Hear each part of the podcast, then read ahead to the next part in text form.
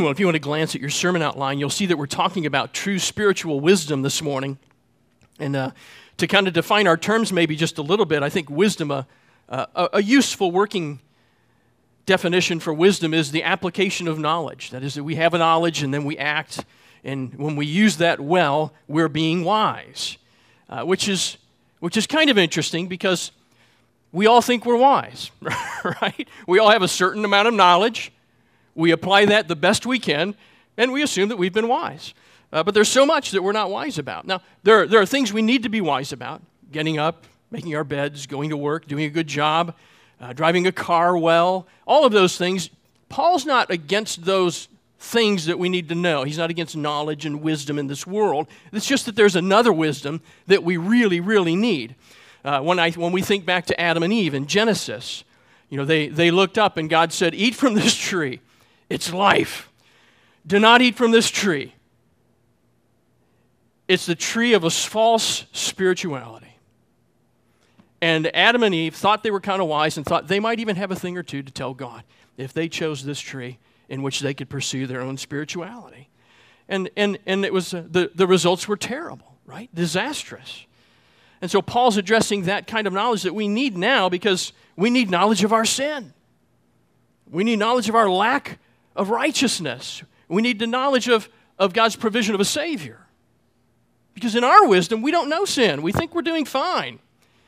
But we need a spirit who gives us wisdom. So there we, we're, we're transitioning now from wisdom to spirituality. You know, I think when we talk about spirituality today, lots of people will say, I'm a very spiritual person. I, I connect in some way with something you can't see that's greater than myself. I'm a very spiritual person. And spiritualities are, they're kind of like little bottles on a shelf, and you just kind of go pick one and try it for a while. And if you like that, great. And if you don't, you toss that aside and you pick a different one off the shelf. And you try that spirituality. Now we're just, we're just connecting with things that make us feel good. But true spirituality is knowing God. Paul has said, True spirituality is knowing God. And knowing God comes only from God revealing himself to us because God is spirit. And it is the Spirit of God who reveals God to us. That's what Paul's talking about today. He says two things there's a wisdom that saves, and that wisdom is, is accessed by the Spirit who gives it. We don't reach it, we don't grab it, we don't grasp it, we don't know it until it's revealed to us, and the revealer is the Spirit of God. And so the, when we look at the word spiritual, the one who is truly spirit, you all, is the one who has the Spirit. It is so obvious. The one who has the Spirit is the spiritual person. So we're going to take up and read uh, 1 Corinthians chapter 2. I'll read the whole chapter. We're going to focus on verses 6 to 16 this morning. And I, when I came to you, brothers, did not come proclaiming to you the testimony of God with lofty speech or wisdom, for I decided to know nothing among you except Jesus Christ and Him crucified. And I was with you in weakness and in fear and much trembling. And my speech and my message were not in plausible words of wisdom, but in demonstration of the Spirit and of power, so that your faith might not rest in the wisdom of men, but in the power of God. Yet, among the mature, we do impart wisdom. Although it is not a wisdom of this age or the rulers of this age who are doomed to pass away. But we impart a secret and hidden wisdom of God, which God decreed before the ages for our glory. None of the rulers of this age understood this, for if they had, they would not have crucified the Lord of glory. But it is written, What no eye has seen, nor ear heard, nor the heart of man imagined. What God has prepared for those who love him. These things God has revealed to us through the Spirit. For the Spirit searches everything, even the depths of God. For who knows a person's thoughts except the person or the spirit of that person which is in him? So also no one comprehends the thoughts of God except the Spirit of God. Now, we have received not the Spirit of the world but the Spirit who is from God, that we might understand the things freely given us by God. And we impart this in words not taught by human wisdom, but taught by the Spirit, interpreting spiritual truths to those who are spiritual. The natural person does not accept the things of the Spirit of God, for they are folly to him, and he is not able to understand them because they are spiritually discerned. The spiritual person judges all things, but is himself not to be judged by no one. For who has understood the mind of the Lord so as to instruct him? But we have the mind of Christ. well, the believers in the church, as we've talked about many times, have become infatuated with wisdom. That's the wisdom of man that's celebrated in Corinth. And up to this point, Paul has been relentlessly negative about that wisdom. He calls the content of man's wisdom foolishness. He describes the method by which men proclaim their wisdom as powerless. Has not God made foolish the wisdom of the world? He says. And then suddenly, here in chapter 2, verse 6, Paul sounds completely different. He's turned a corner to say that, well, there is a wisdom that's genuine and true. There is the wisdom that, that he imparts to the mature. Mature is an interesting choice of words. Who are the mature? Well, our first impression might be well, there are those who are mature in the faith and those who are immature or infants in the faith. Uh, but that's not what Paul means here. Here, the mature means all believers. Paul's pointing to the church. The mature in verse 6 is the same as those who love God in verse 9, is the same as we who have received the Spirit in verse 12, the spiritual persons in verse 15. So Paul is addressing believers in the church, and he's using this term, the mature. And, and notice that he's not only referring to them, but he's including them. He's not saying, This is what I have imparted to you, although that's true. He has come alongside them, he's come alongside the church. Together, this is the wisdom that we believers impart. Paul uses the word mature here. He is, he is doing something, he is setting something up. When we get to chapter 3, verse 1, he's setting up his use of the word infants. He's going to say, you, You're supposed to be mature, but you're acting like infants. So he is kind of setting something up as he, as he selects this word. But let's remember remember that Paul has already said in chapter 1, verse 30, that it is because of God that we are in Christ Jesus. This is very helpful. It is because of God that we are in Christ Jesus, who has become to us wisdom from God. So we know where Paul is going. And, and it means that we're still in Paul's exposition of true wisdom and spirituality that began back in chapter 1, verse 17. We're still in that same vein. So, this wisdom is not, Paul says, the wisdom of this age. It's not the prevailing wisdom of man that's popular with the culture in Corinth. The gospel of the cross is foolishness to the Gentiles. It's not only unreasonable, it's vulgar to them. But Paul is addressing more here than just this moment of time in Corinth the wisdom that God, Paul promotes is not of this age, is not of this present world order. See, he's not, he's not saying when he says uh, this age, you know, this culture, you know, which is gonna which is gonna change, or this time, which is gonna progress. He's not addressing the cultural change or the technological change or the as time goes by change between Corinth 55 AD and Maine in 2023.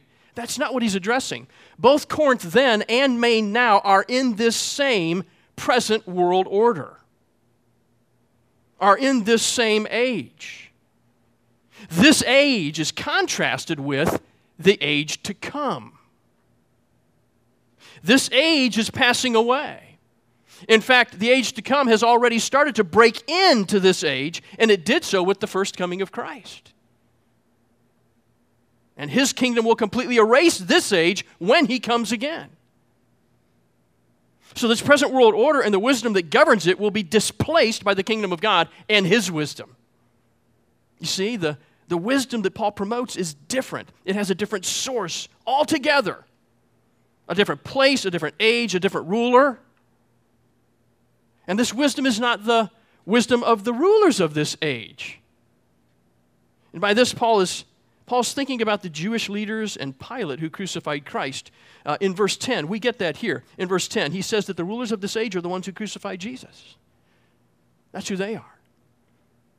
And so it wasn't necessarily the magistrate in Corinth, but it was those who had crucified Christ Herod, Pilate, the chief priests, the people. If they had understood the wisdom we impart, they would not have crucified the Lord of glory.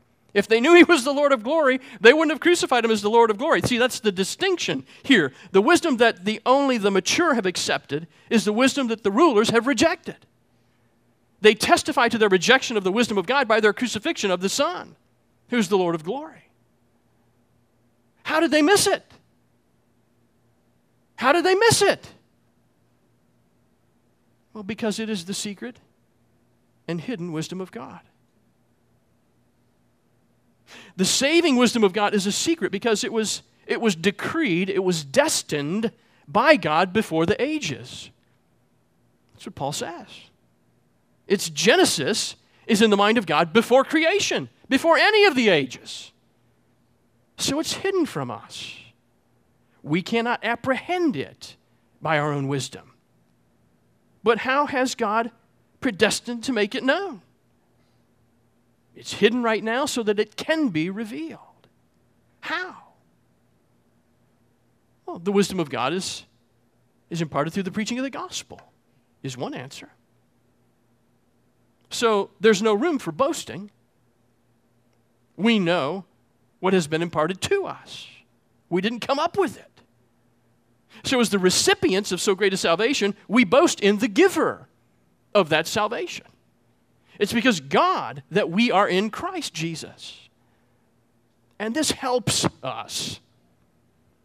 This helps us with our attitude towards unbelievers, does it not? They're not unbelieving because they're stupid. They're unbelieving because they're still waiting for the Holy Spirit. So there's no boasting or bragging on our part. We're to be humble knowing that every one of their living souls needs the Spirit.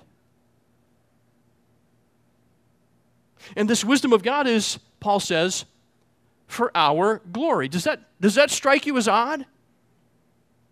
It's for our glory, it's for the glory of the mature, those who accept it, believe it, and live by it. That kind of sounds odd to us. Surely Paul means for God's glory, right? That's where all the glory belongs. Surely Paul means it's for God's glory. Well, yes. But also, yes. Paul says we have a share in God's glory.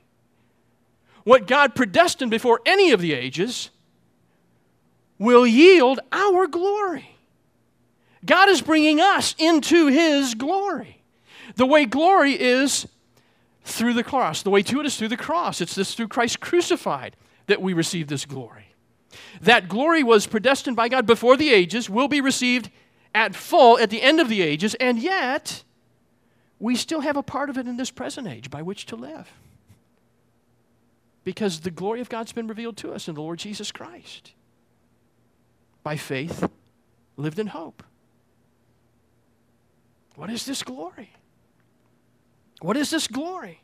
Well, this is what Paul goes to explain or describe from Isaiah 64 4. In verse 9, Paul quotes roughly, it's kind of a mishmash of a couple of Old Testament verses, but it's mainly Isaiah 64, verse 4. And he's just, he's just, he's thinking. You can see the wheels in his imagination turning. His mind's eye is seeing what no eye has seen, nor ear heard, nor the heart of a man even imagine what God has prepared for those who love him. See, now the interesting thing is that the context of Isaiah chapter 64 is, is a prayer for mercy. It's a prayer for mercy, a prayer that God would be merciful to his people, that God would come down and reveal his glorious presence to his people, something we couldn't, we couldn't even imagine. See, Paul clearly sees that prayer fulfilled where? In Jesus Christ. God comes down and fulfills this, fulfills this by by, by sending Jesus Christ in his righteous life and in his sin atoning death and his life giving resurrection. Unbelievers see in the cross a dead man and a failed mission. But we who believe see the love of God. We see the mercy and the grace of God. When we behold Christ who died for us, our hearts are awakened to love God back. We reciprocate God's love. And so the mature, the ones with the Spirit, are the ones who love God because He first loved us in the person of Jesus Christ. Why not boast in ourselves? Why not boast in ourselves because we've been so blessed? I've been so blessed. Careful now. We've said that. Have we said it with a boasting attitude? Some of us have. You know, a lot of Christians make their spirituality about themselves. How ironic, how perverse for us to make our spirituality about ourselves and not about Christ. Look at verse 10. Because these things God has revealed to us through the Spirit. Look again at verse 10. Let me read a couple of verses. These things God has revealed to us through the Spirit. For the Spirit searches everything, even the depths of God. For who knows a person's thoughts except the Spirit of that person which is in him? So also, no one comprehends the thoughts of God except the Spirit of God. Now, we have received not the Spirit of the world, but the Spirit who is from God, that we might understand the things freely given us by God. And we impart this in words not taught by human wisdom, but taught by the Spirit, interpreting spiritual truths to those who are spiritual. See, Paul makes the case that the Holy Spirit knows the deep things of God, the hidden and secret things of God, by using an illustration from our own human experience. Who knows a person's thoughts except the spirit of that person? Paul says. You, know, you are able to recognize and reflect on your own thoughts. But I don't know for certain what you're thinking unless you reveal that to me, unless you reveal your thoughts to me. In the same way, God's thoughts are completely inaccessible to us unless God reveals his thinking to us. And only the Holy Spirit of God knows God's thoughts and is able to reveal to us the secret and hidden things of God, the true wisdom of God. By the way, it's not Paul's point, but we see that the Spirit is not a force or a fluid or a power, He's a person. His searching and knowing and understanding and communicating reveals the Spirit's personhood, which means that the Holy Spirit is God. The Holy Spirit is God. Now, reading this, you might think that the Holy Spirit's an, an outside firm hired to audit God and report the results. He's going to go, he's going to search the deep filing cabinets of God and report the results in a report. No, just as your spirit knows you, God's spirit knows God because the Holy Spirit is himself God.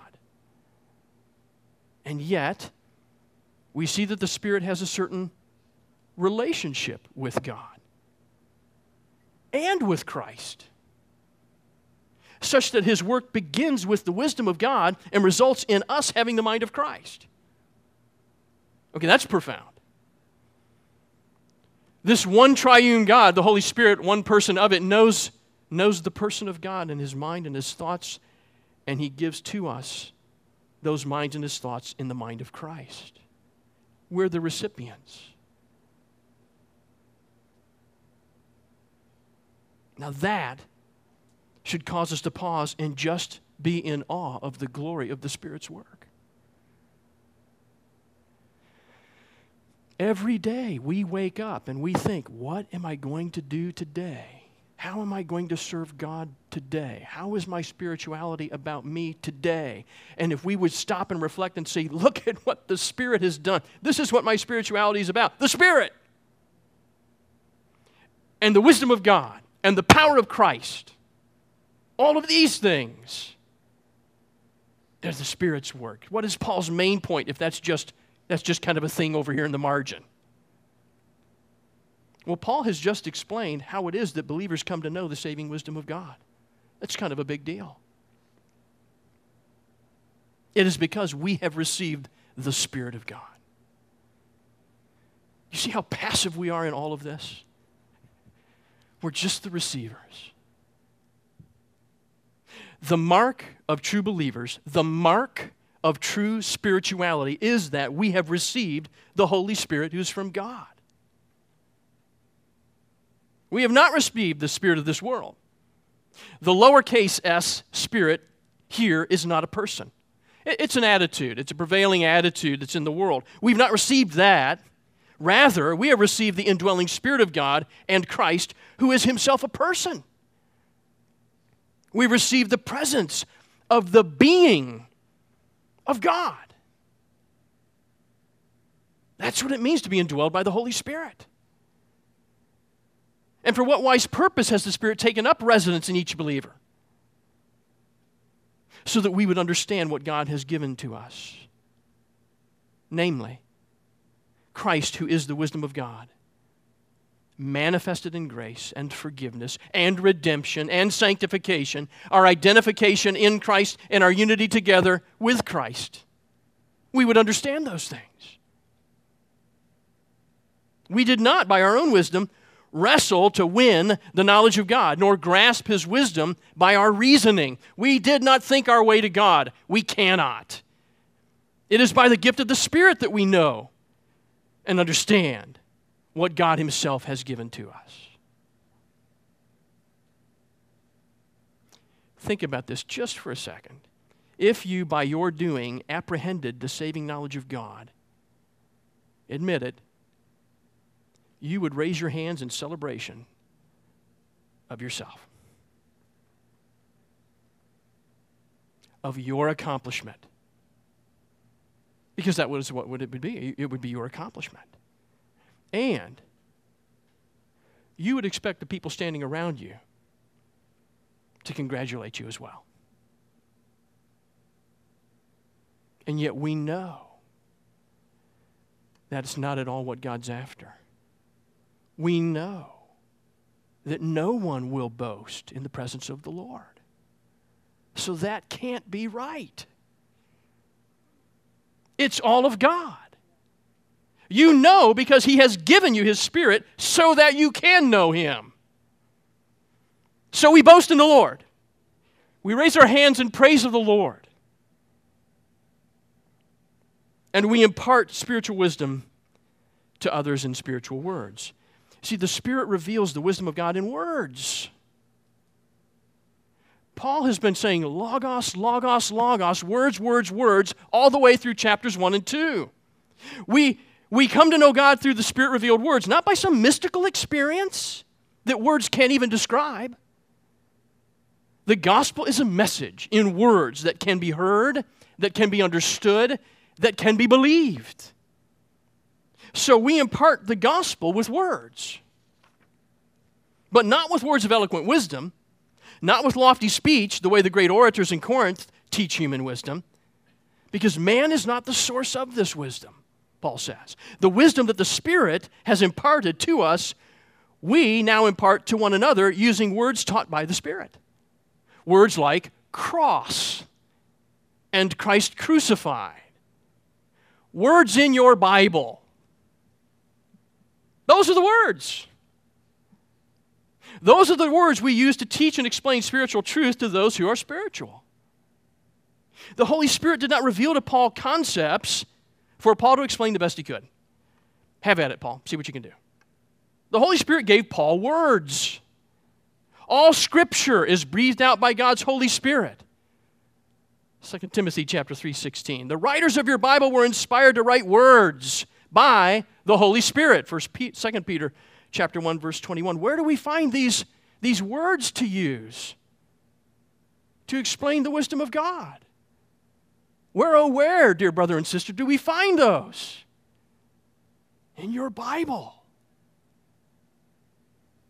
When you read your Bible, you are reading the revelatory work of the Holy Spirit. What has the Spirit done? He's revealed the wisdom of God to us. And when you understand and believe the words in your Bible, you are experiencing the illuminating and enlightening work of the Holy Spirit. Well, gosh, I don't know. I just, I read my Bible, I don't feel the Holy Spirit. If you believe, you're feeling the Holy Spirit. He is illuminating and enlightening these things as true. Because it is by the Spirit's work that you know God. The wisdom of God is not just located in a library of 66 books, the wisdom of God is located in a personal relationship with God Himself. That's what it means to know God. We've been brought into a relationship with God the Father who loves the Son and the Spirit. We've been brought into a relationship with God the Son who loves the Father and the Spirit. We've been brought into a relationship with the Spirit of God who loves the Father and the Son. Because this relationship of the triune God is, is perfect love. That's what we've been brought into by the Spirit. We see the love of God on display in the cross, don't we? Yes? Amen. We see it in the Son of God crucified to cleanse us of our sins, to make us righteous in God's sight. But the true location of the love of God is in the eternal love relationship between Father, Son, and Spirit. That's where it's located. And by faith in the gospel, we have been brought into the love of God, who is Himself love. John says, God's love. The Spirit has done that.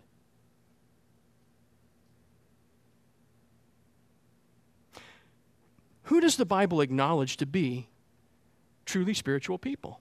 Does the Bible call anybody truly spiritual people? Yes. Those who have the Spirit of God. Look in, in verse 14. The natural person does not accept the things of the Spirit of God, for they are folly to him, and he is not able to understand them because they are spiritually discerned. The spiritual person judges all things, but is not himself to be judged, but is himself to be judged by no one. For who has understood the mind of the Lord so as to instruct him? But we have the mind of Christ. See, Paul is contrasting believers and unbelievers. The natural person is the unbeliever. He does not accept the words that come from the Holy Spirit. You and I were once that way. Those who do not believe, they also hear the things of the Spirit. They have the gospel preached to them, but they just don't accept them. Those words seem foolish to those who are perishing. It's not that believers can't mentally grasp or comprehend the basics of the gospel. Paul is saying that they just don't welcome the message because it strikes them as manifestly untrue. In fact, they're unable to understand the truth and the significance of the gospel because it's discerned only through the Spirit, which they don't have. No matter how much they protest and say, I'm a spiritual person, they're not a truly spiritual person. The believer, the spiritual person, is able to judge or evaluate everything. Paul is not saying that we are all geniuses and know all there is to know. He means that those who have the Spirit are now able to evaluate and discern spiritual matters, especially the gospel of the Lord Jesus Christ, especially Christ crucified. And then Paul adds that believers in Christ are judged by no one. Now, he's not saying that we never make mistakes or that we're above criticism. I also don't think that Paul means that as believers, God is now our only judge, although it is true that God is the ultimate judge of all. I think what Paul is, is doing here is that he is still contrasting those with the Spirit to those without the Spirit. Since unbelievers do not understand the things of the Spirit, they lack the capacity to evaluate truly spiritual people. That's why they don't get you.